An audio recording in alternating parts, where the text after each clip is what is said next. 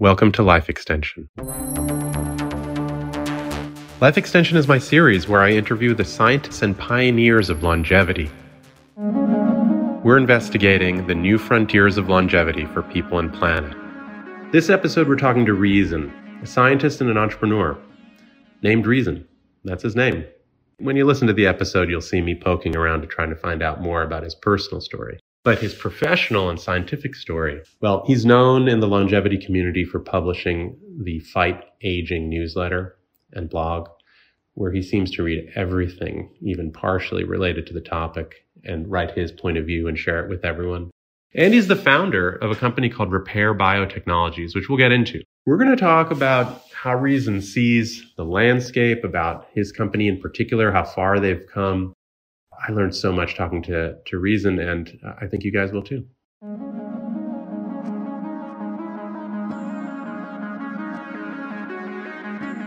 Thank you very much, Reason, for uh, being on this longevity series of In the Know. I know we just like reached out to you cold, and you were just like, yeah, sure, I'm up for it. So it's very kind of you to make a bit of time, because I think that I may have stumbled upon the like universal nexus for information about fighting aging and longevity without really thinking about it too much. I thought I was speaking to somebody who's the C E O of a company that does some stuff in this area. And then I realized, oh my God, for the last twenty years, you've been reading, annotating, and then publishing your commentaries on everything important on the topic of aging, and probably to a subscriber group that includes everyone who matters in the field. Am I far off in that judgment?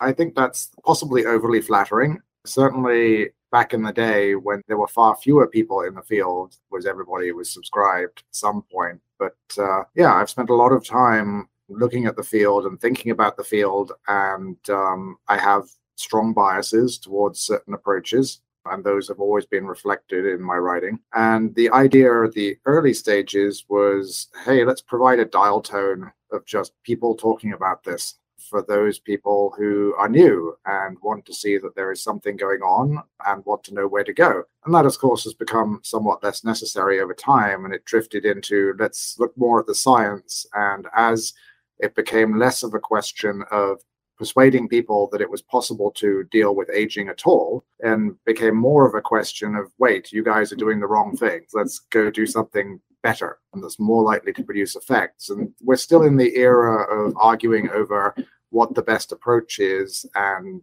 impolitely telling people who are taking the path that is easy to um, to reward their investors that maybe they should have been doing something that's actually going to move the needle on longevity instead. There's definitely a right way to go about this and a wrong way to go about this. And unfortunately, if we don't fix that, it's going to take twenty years and half of the investment in this marketplace wasted to figure that out. Okay, so I get the sense that you have some opinions on uh, how all this should go down.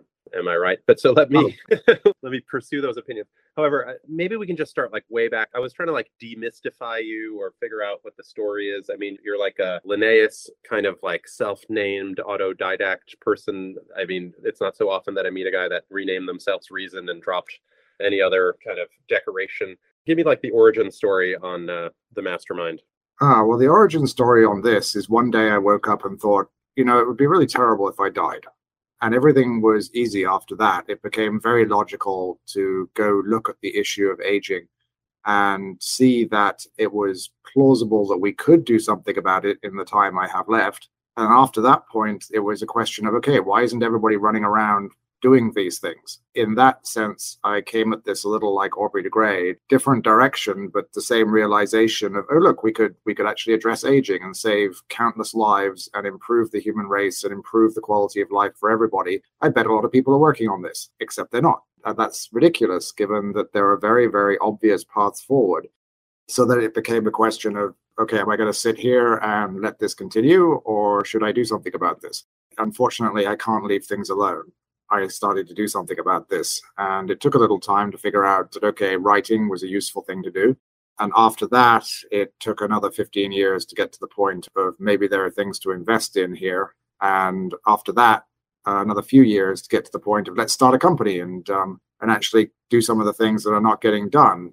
But it, it's an ongoing process. You know, there'll still twenty years from now, there'll be people like me saying, wait, not enough people are doing things about this. let's do some more, because it's a really massive field and there's there's an awful lot that has to be done. Um, but we're still in that middle awkward stage where I think it's a given that everybody who matters knows that aging can be addressed and should be addressed. The people that out there in the world who don't really matter, sorry to say, when it comes to decisions on funding for research, they will come around in the next decade or two when the first treatments are out there, and suddenly it's the case that your doctor is telling you that, oh, look, there's this this treatment you should take that removes senescent cells from your body, and if you don't do this, that would be kind of silly. Why would you just crumble when you could take a hundred or two hundred dollar treatment that um, that makes you not crumble? In the case of you know, osteoarthritis or heart disease or raised risk of everything following cancer treatment and so on and so forth.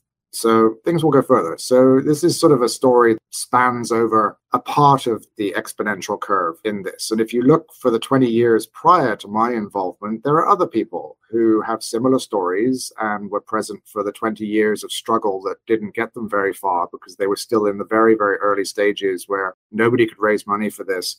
The technology wasn't good enough to bypass the problems of funding. You needed an enormous amount of money to make any headway on anything.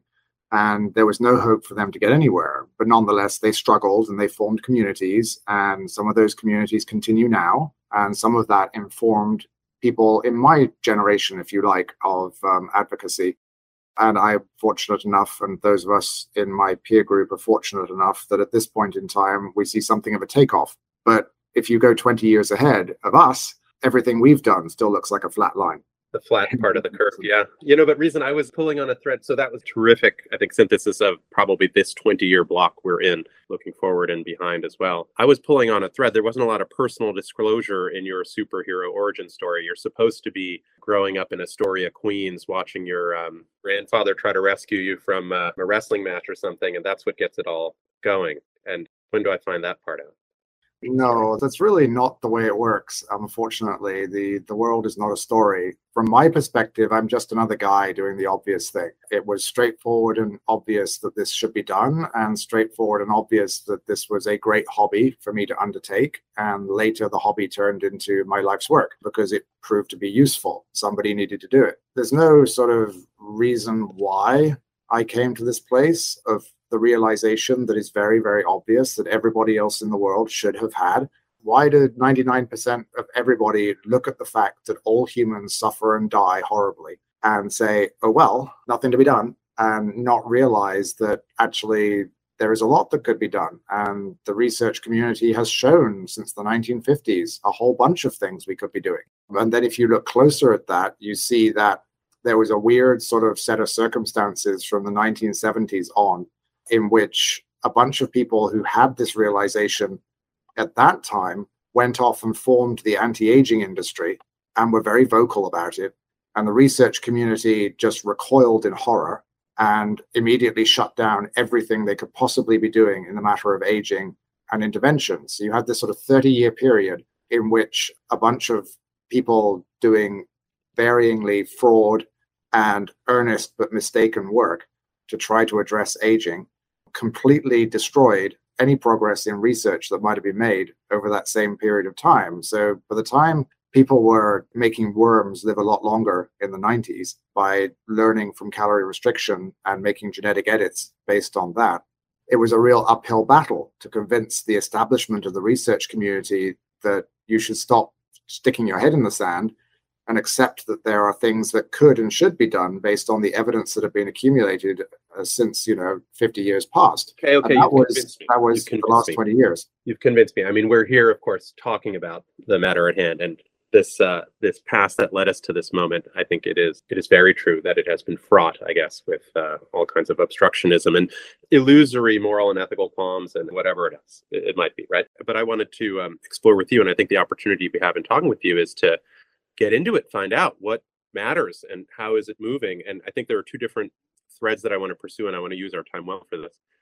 One is that we're speaking to the C E O of Repair Biotechnologies, and surely a person of your knowledge and expertise would not have chosen to work on what you're working on in the way that you're working on it if it wasn't fantastically exciting, and surely we need to know more about it. So that's one thing. But the other is the lore that surrounds your newsletter, which I think as you know, perhaps overstating it only slightly, anyone who matters in this field has come across and subscribes to.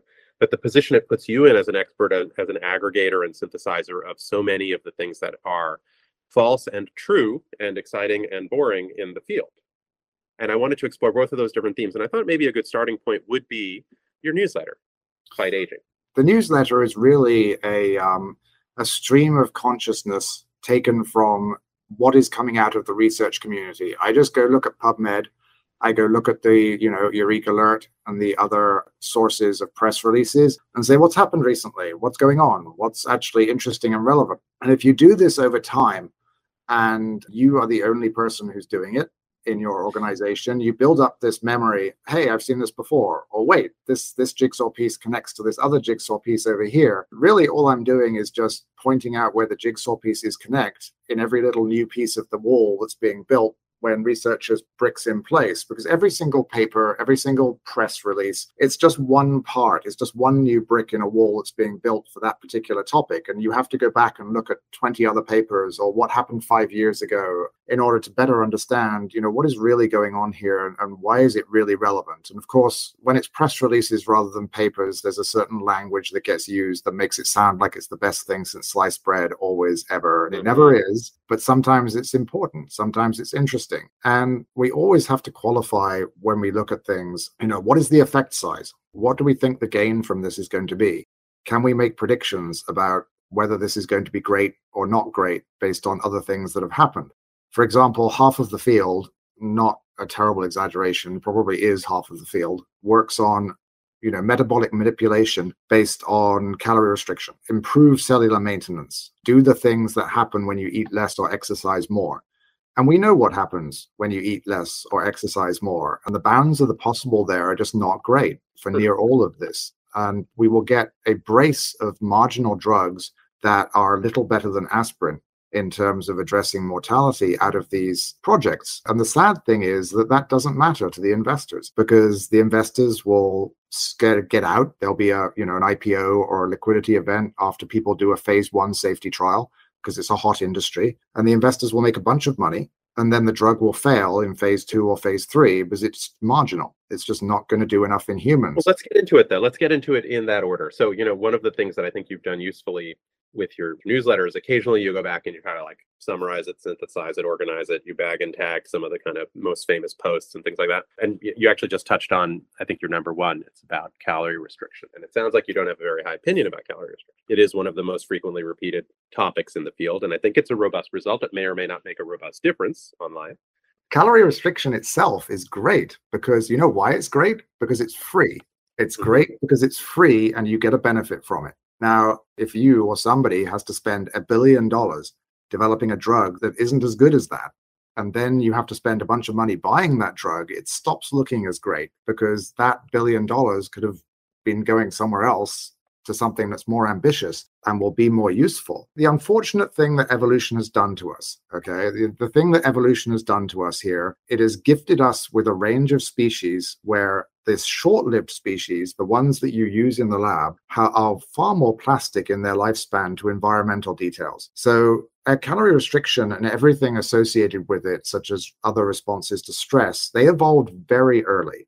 So the current theory is, okay, a seasonal famine is really what these things are trying to escape. So calorie restriction is a way for species to do better in a famine environment. And a famine, if it's seasonal, is a very large fraction of a mouse lifespan, but not a very large fraction of a human lifespan. The human doesn't have this evolutionary pressure to have a very plastic lifespan in response to the same mechanisms that exist in mice and people. And furthermore, the human probably already has most of these mechanisms turned on already in order to get to be as long-lived as a human is. You know, we have this situation where, okay, if we look at mice, at, they do calorie restriction, they live forty percent longer. We see humans, we know they don't live forty percent longer because we've had a long history of people not eating very much. Similarly, growth hormone receptor knockout. We have mice that live sixty to seventy percent longer if you do that with them. They're little dwarf mice. They, they're very small. And we have a human population of mutants um, who have Laron syndrome, in which their growth hormone metabolism is similarly sort of disabled. And we know that these people do not live forty percent longer or fifty percent longer than the rest of us, they might be a little bit more resistant to diabetes and some diseases like that. But they're not radically long-lived as a result of having these same changes that, you know, upregulate the, um, the stress response mechanisms and change the way in which the body manages its resources that are so influential in short-lived species such as mice, and even more influential in nematode. You can make a nematode worm live ten times longer than is normal, using techniques that in humans will do next to nothing. And this is the unfortunate thing that evolution has given us, is that long-lived species are already very optimized for all these things that are easy to discover. So if you go do a um, an unbiased screen for small molecule drugs that change lifespan, let's say worms or flies or mice, what you're going to discover is almost entirely drugs that manipulate these, these calorie restriction-like mechanisms of stress response, and which will be useless in humans. Well, not useless if you're a V C, because you can invest in these companies and make money, but useless otherwise. So there's, there's some perverse incentives going on here related to the fact that we've been gifted this unfortunate happenstance. And the, the task of the field, as I see it, is to break out of this and attack the um, issues and the parts of aging that will lead to large gains. And we found one of them already, which is senolytics, which was predicted okay, by... Let's turn to senolytics. Let me hold you there for a second. What we just took a tour through is the comparative biology strategies on longevity. Is that roughly the point? Roughly. Yes. To which you said, eh, limited gains possible. We've already captured them in the long-lived species, by and large. Maybe there's something to learn, but let's trust evolution. The reason we live longer is because evolution found that stuff. More or less. And, you, and perhaps implicit in that was a further point that the tools available sitting there that evolution has at its disposal only produces a limited range. I mean, you know, the average human versus the longest living human, the varieties inside, you know, related species. Like, you don't find two different humans living two X, five X difference. You find a twenty percent difference, thirty percent difference, something like that. And so twisting the knobs won't get you the kind of gains that maybe we're most curious about. Exactly. So at the one and the, at one and the same time, genetics obviously completely determines lifespan between species. Mm-hmm. But within a species, gene variants are negligible. Um, it's not inter- it's not an interesting pursuit to look at that because, as you say, individual species, they just don't have a particularly large variance between members in their lifespan compared to what we'd like to engineer. So, and, it, it's and what we'd like to engineer is one, plus one hundred percent, plus three. Like, what are we talking in terms of goals? Well, what you we'd know, like to engineer is it is one hundred twenty-two. The average is eighty, so we've got about a fifty percent headroom there. And you know, some people will say you're you're mad if you're looking for two hundred or four hundred years. What are we looking for? Of course, for? Because some people are not very ambitious. But the, the, where the paradigm in which you can talk about indefinite lifespans is the paradigm in which you can repair everything.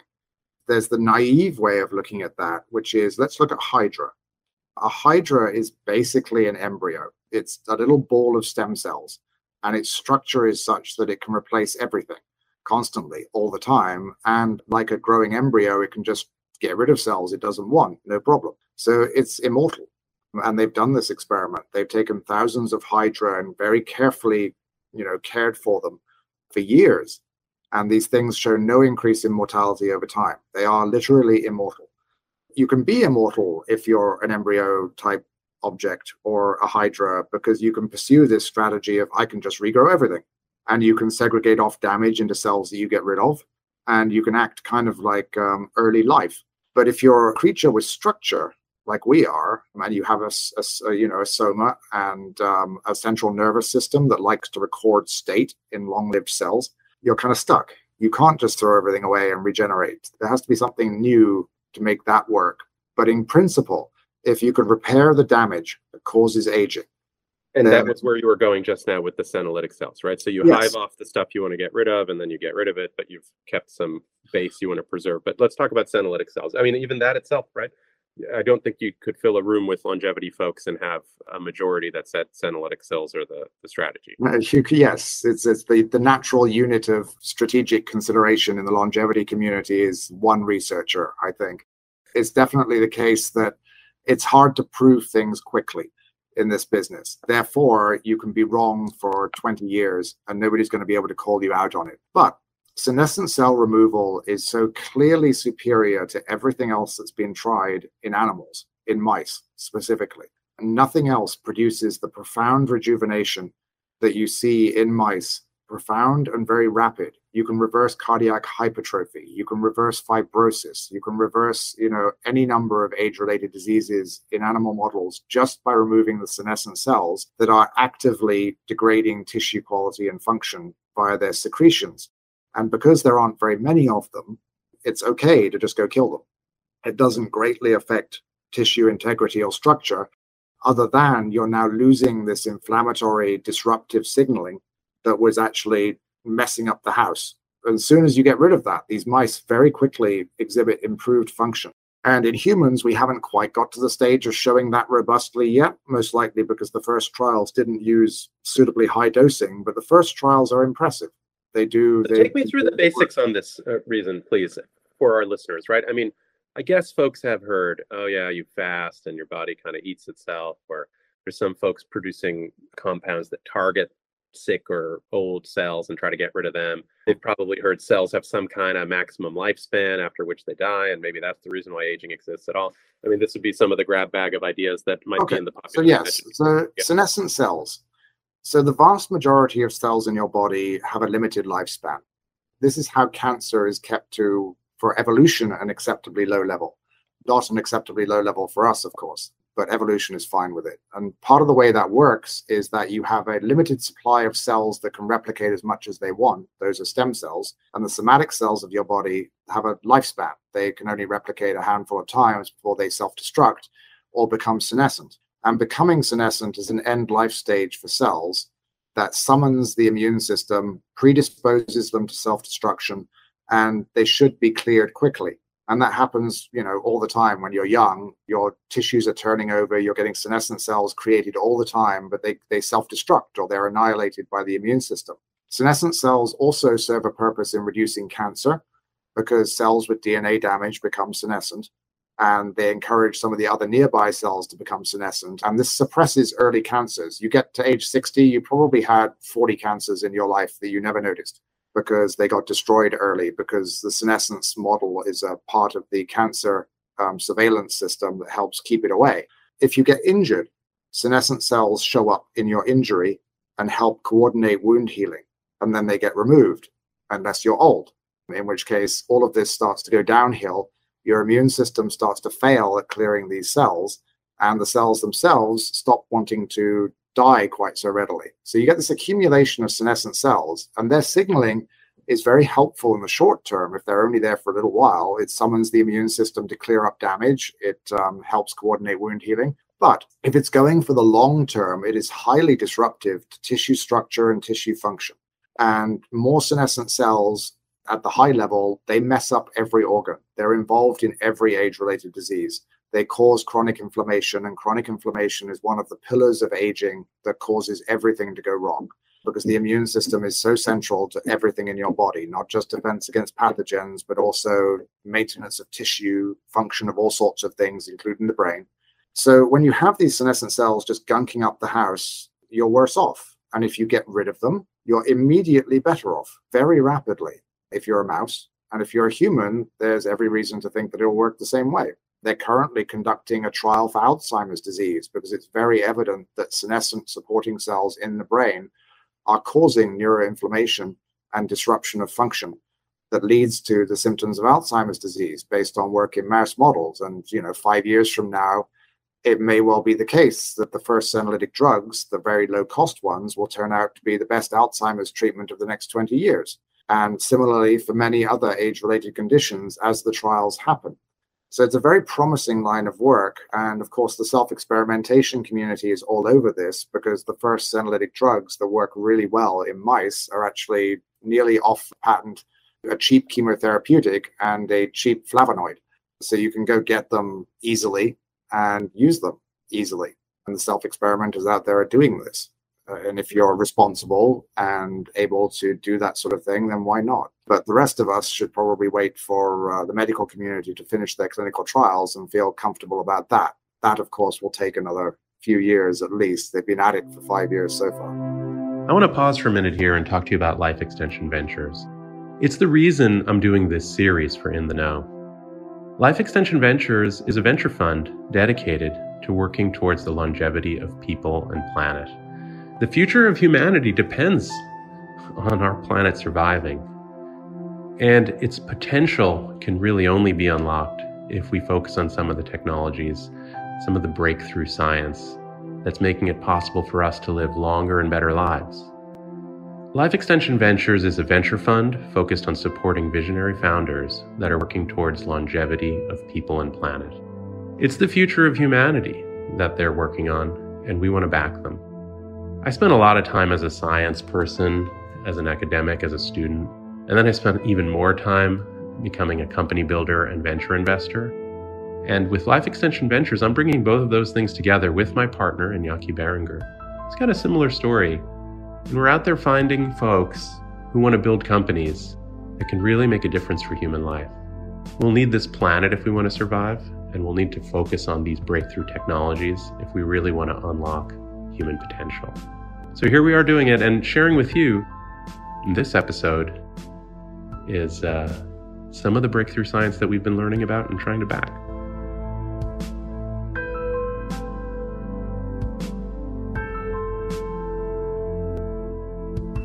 Well, let's explore the self-experimenters too a little bit, because that's another one of your greatest hits, synthesis points. Talk to me about self-experimentation. Uh, you're pro or con? I mean, not in a reckless way, but I mean, I guess the establishment meters progress in a certain way, which in some ways is, I mean, it's extremely cautious. It's folks who are facing like certain death in a short time, and now they have to sit and wait. I mean, mm. it seems to me uh, I, I might turn to that sort of thing if I were faced with some, some of these types of choices. And there's a spectrum of testing things. And at one end of the spectrum is responsible self-experimentation, study of one, and you get some data. And many people in the scientific community have done that. The history of science is replete with inventors who tested their drugs on themselves. Sure, that's how it all um, starts in every case. Yeah. I mean, yeah. And then you move out to, on the other end, you have the highly institutionalized clinical trials run by organizations such as the F D A, whose mandate is, it should probably be thought of as um, the Hippocratic Oath Agency, in that any cost and any loss of life is worth it to avoid deliberately causing loss of life. So the F D A will absolutely cause as much death as it possibly can to avoid anybody introducing a drug that actually causes death. Directly. Directly. So we can agree or disagree with that. I happen to disagree with that. I think the F D A is well over on the wrong side of the pendulum. But back to the self-experimenters, responsible self-experimenters can produce anecdotal data that is interesting enough to, for somebody else to say, well, we should spend one hundred thousand dollars or two hundred thousand dollars on running a small test with actual trial rules and see where we get, not to please the F D A, but to actually see if it works.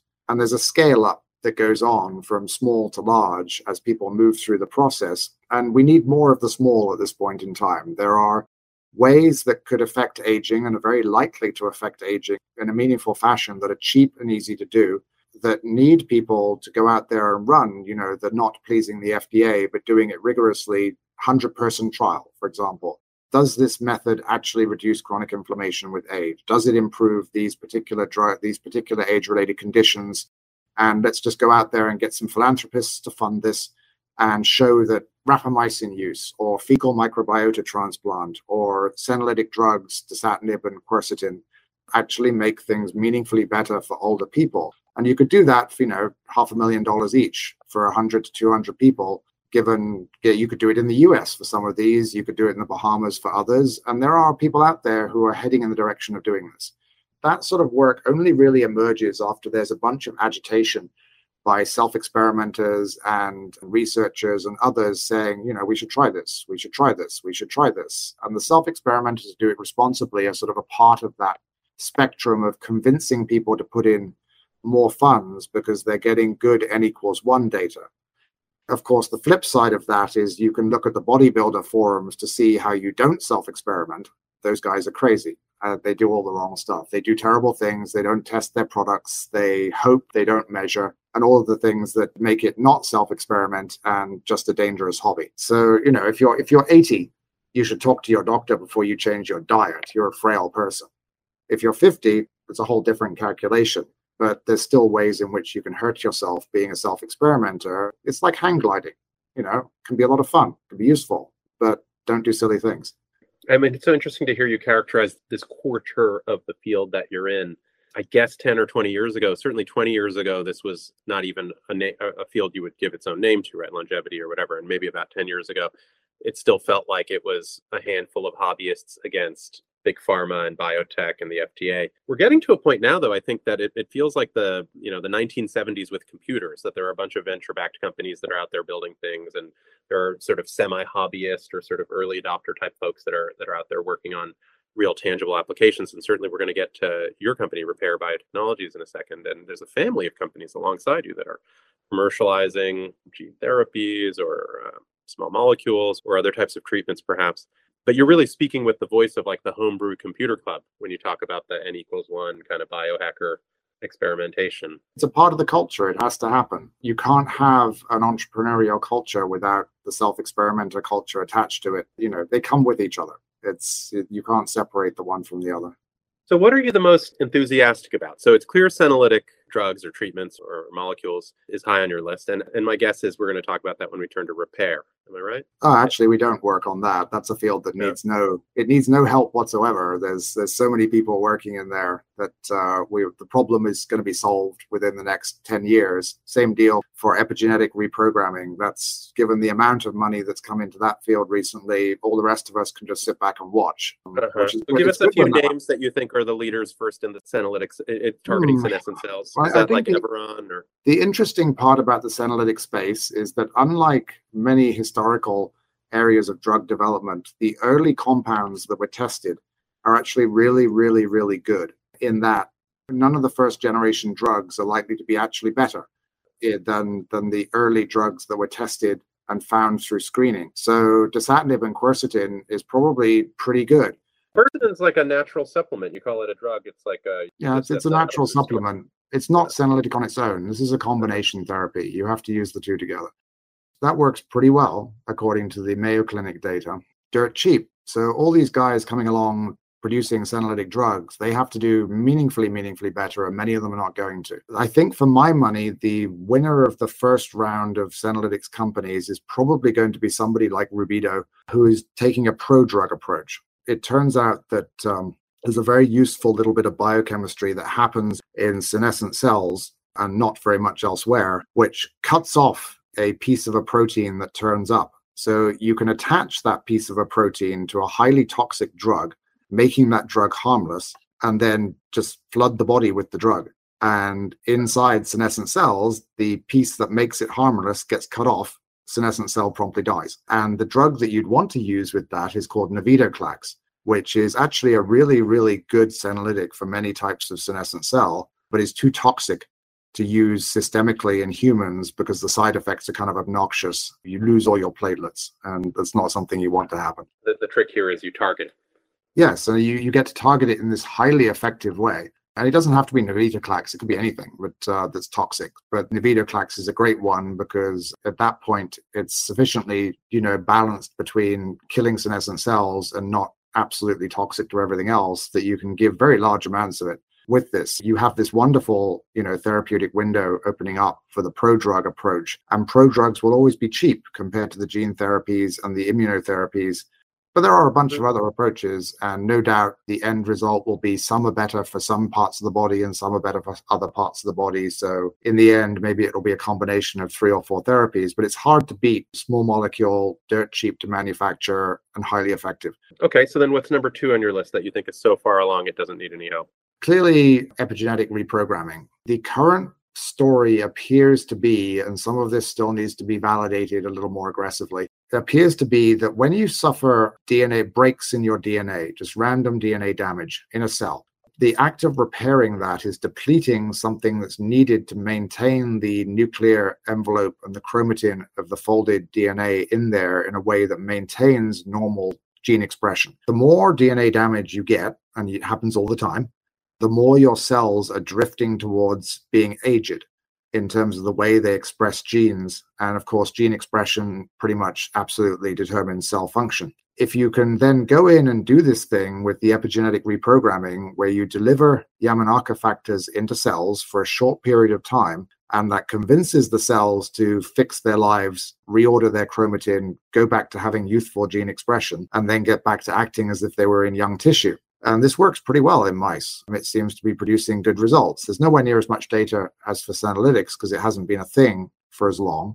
but the data that does exist looks pretty good. Now, the story I've just told is new and needs some validation, but the whole world and their dog has jumped on this approach. And there's now, I think, four billion dollars in the last year have been put into just this partial epigenetic reprogramming approach. And eight billion dollars went into the whole of biotech in twenty twenty-one or something like that. So it's kind of crazy. This isn't super early folks. I mean, there are some very early stage folks working in this area, but there are some some big established players then that are approaching. Um, there's now a biggest, yeah, people are putting a lot of money into this, starting with high net worth individuals and moving on to the usual suspects in the funds and the large sources of funding for biotech investment. Everybody just piled in on Altos Labs, and there's a number of other companies that have raised, you know, more than one hundred million in the last year to go play in the space of, um, of epigenetic reprogramming. Now, this can't fix everything.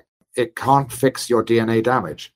It can't fix the fact that your cells are full of gunk that a young cell can't get rid of, such as your brain cells and parts of your body have lipofuscin in them, which is resistant to being broken down. It can't probably can't fix your extracellular matrix having too many crosslinks, but it's entirely possible that this will produce tremendous benefits, well worth the funding and chasing it. I mean, we'll see. At this point, it seems a very compelling story, and the early animal data makes it still seem like a very compelling story. Those are the two top items, neither of which I work on. Why don't we now turn to repair and yeah. the, the area that you're... So senolytics and, um, and partial reprogramming are kind of, they're where you go if you come at this from a, what are the mechanisms I should be addressing here? Let's look at the ones that seem credible and go attack them.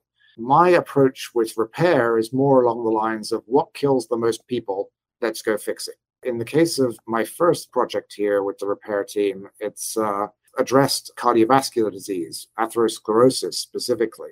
You get the buildup of fatty gunk in your arteries, and this kills a quarter of humanity directly through heart attack and stroke when something ruptures. And it probably kills another ten percent of humanity indirectly because of the narrowing of blood vessels, which leads to all sorts of horrible complications and degenerations in the heart and the brain and so forth. You really want a way to clear out your arteries on a regular basis so that you never get these. I mean, this starts in your forties for a lot of people. They have, many people in their forties already have the fatty streaks that will kill them in time as they grow. And the industry has focused for various reasons on reducing blood cholesterol over the years. It's prompted by the fact that there are human mutants who have low blood cholesterol throughout their lives and thereby have a lower cardiovascular disease risk because, you know, they get less cholesterol in their blood vessel, in their blood vessel walls over time. But that isn't really a good approach to therapy when you're looking at treating somebody for a couple of years, or if you're treating somebody with advanced lesions who's going to die soon because something's going to rupture, because it's not fast enough. It doesn't have a large enough effect. So what you need is something that actually directly removes the plaques from the arteries. It breaks them down. It gets rid of the excess cholesterol in there. So what we do is we give cells the ability to safely break down excess cholesterol via a gene therapy. You can introduce genes into cells that, um, in a very rate-limited way, get rid of that cholesterol, which enables all of the cells that are being turned crazy and dysfunctional by the presence of that excess cholesterol to go back to doing their normal jobs and clearing it up. So on the one hand, it fixes the problem, and on the other hand, it helps cells fix the problem. And this is highly effective in mice. When we deliver this as a gene therapy using adeno-associated virus, you get a halving of plaque in mice in about a month following a single treatment. And in humans, mortality due to cardiovascular disease, due to plaque, is linearly scales with the number of lesions you have. So, you know, if you have twice as much plaque, you're twice as likely to die in the next year. This is what we want to bring to people. What we work on at the moment is the very boring and fiddly work of taking something that you know works and making it into a therapy that the F D A will be happy with, which is never quite as straightforward as one would like in the gene therapy world or the cell therapy world. There are always limitations that you're working within. So we work on that at this present moment in time and hope to come to human trials within the next couple of years. well, I mean, so many things to ask. So I guess you've had the result, the efficacy result in mice, and you have any sense on how durable it is across, you know, various types of mice? Or you're working on a single mouse model and they're all the same? And yeah. The beauty of this is that we really don't care about the mouse models that much because the uh, or the variants in them. The atherosclerosis community, considered in the broader sense, cares a lot about the differences between the mouse models because capturing human cholesterol balance in blood and the way in which the lesions develop is actually rather complicated. And that mattered in the world in which all of your therapies are intended to affect blood cholesterol and only slow things down. In our world, we don't care how you got the lesions. It could be by magic for all we care. We target them directly, and therefore all the models are valid to us. Well, I mean, you target cells in the body, I suppose, that you are now going to program to go attack cholesterol.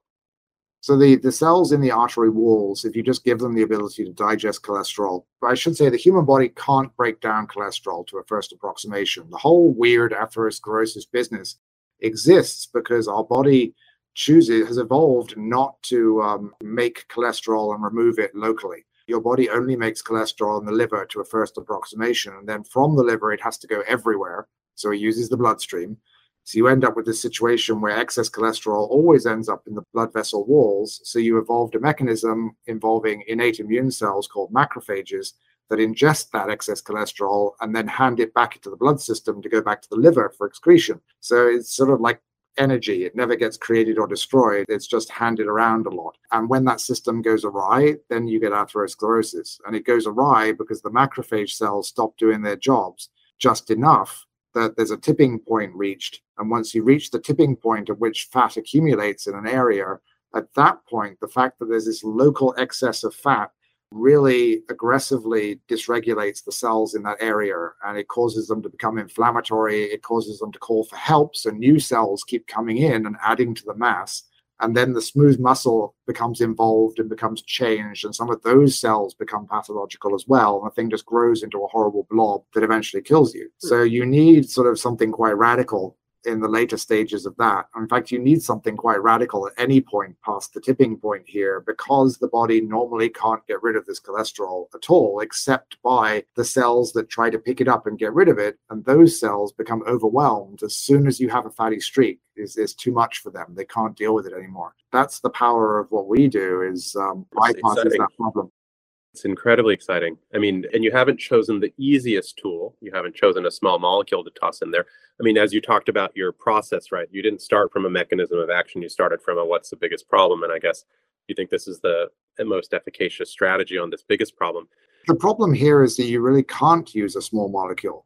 There are certainly small molecules, beta-cyclodextrins, that bind to cholesterol, but you can't indiscriminately put those in the body to the degree that you would need in order to get rid of the plaque, was they will just go suck up cholesterol from everywhere and it'll turn your blood to mush. The Formerly Underdog Pharmaceuticals does the beta-cyclodextrin approach. Their idea is to tailor their beta-cyclodextrin to be specific to a certain oxidized form of cholesterol that's kind of more obnoxious than the normal cholesterol, and maybe causing a meaningful fraction of the pathology in and of itself, even though there's not very much of it. So they can put in a small amount of beta-cyclodextrin, and hopefully that doesn't bind too much normal cholesterol, and hopefully they get a, a big hit out of getting rid of this very pathological seven keto cholesterol variant. That's, and if we're lucky, it will turn out that seven keto cholesterol is causing a major amount of the cell dysfunction to the point where they get real effect on where the tipping point is in lesions. If they fail on this, which they may, they still have a soft landing because seven keto cholesterol is definitely a problem and definitely toxic in some other conditions.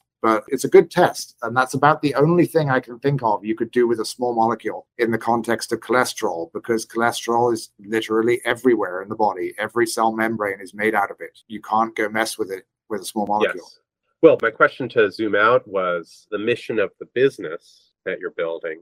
Ah, yes. So, first, so first we started at the top. I mean, it'd be no small feat if you managed to target cholesterol and uh, atherosclerosis, but does it mean that next you want to go to the number two killer on the planet, or is totally, it a... uh, yeah. Absolutely. Next up, cancer. I think the obvious thing to do with cancer would be to start a business that is doing small molecule screening for ways to inhibit alternative lengthening of telomeres. Alternative lengthening of telomeres is vital to ten percent of cancers. but it doesn't operate outside cancer cells. That's the only place it runs. So okay. Cancer cells need to make their telomeres longer in order to keep replicating, because telomere length is lost with each cell division, and that's part of the limit on normal cells as to how often they can replicate. Cancer cells always have found a way to abuse the biochemistry of lengthening telomeres to allow them to just replicate uncontrollably. One of those ways is called alternative lengthening of telomeres, which is only a minority of cancers, but it's a great starting point for a company that will then go on to find a way to shut down telomerase, which is the primary way by which all telomeres are lengthened in the body, and which ninety percent of cancers abuse to lengthen their telomeres. So if you can find a way to shut down lengthening of telomeres in the body, and you keep it going for long enough that the cancer dies, but not for so long enough that the patient's stem cells run out of steam, you have a single treatment that will destroy all cancer. And that is the cost-effective way to go after the number two killer, which is all forms of cancer combined. That's the way to do it, I think. And then after that, if I still have time left after that, then, you know, there's probably a number three and a four if nobody's got to it yet. It is just breathtaking ambition. I think that was a word you used uh, a few minutes back when we were talking about immortality. It's a word that's only used by folks that have suitable levels of ambition. This conversation has been really eye-opening and inspiring, and you are just happily playing in some precincts that I think a number of mainstream researchers wouldn't go close to. But you're making a very compelling case for it. I hope so. I hope so. And in theory, the researchers who are very leery about aging are all retiring these days. And the new generation is much more willing to consider this a, a path that is important. And I think the existence of a lot of researchers who have made an enormous amount of money coming into the longevity industry should hopefully provide further incentive for the uh, the new young Turks in the industry to come and, and the academia to actually come and make something out of their research. Yeah, I mean, I think that's Thomas Kuhn, right? The Origin of Scientific Revolutions. I think you could boil down the whole book to uh, the old guard retires.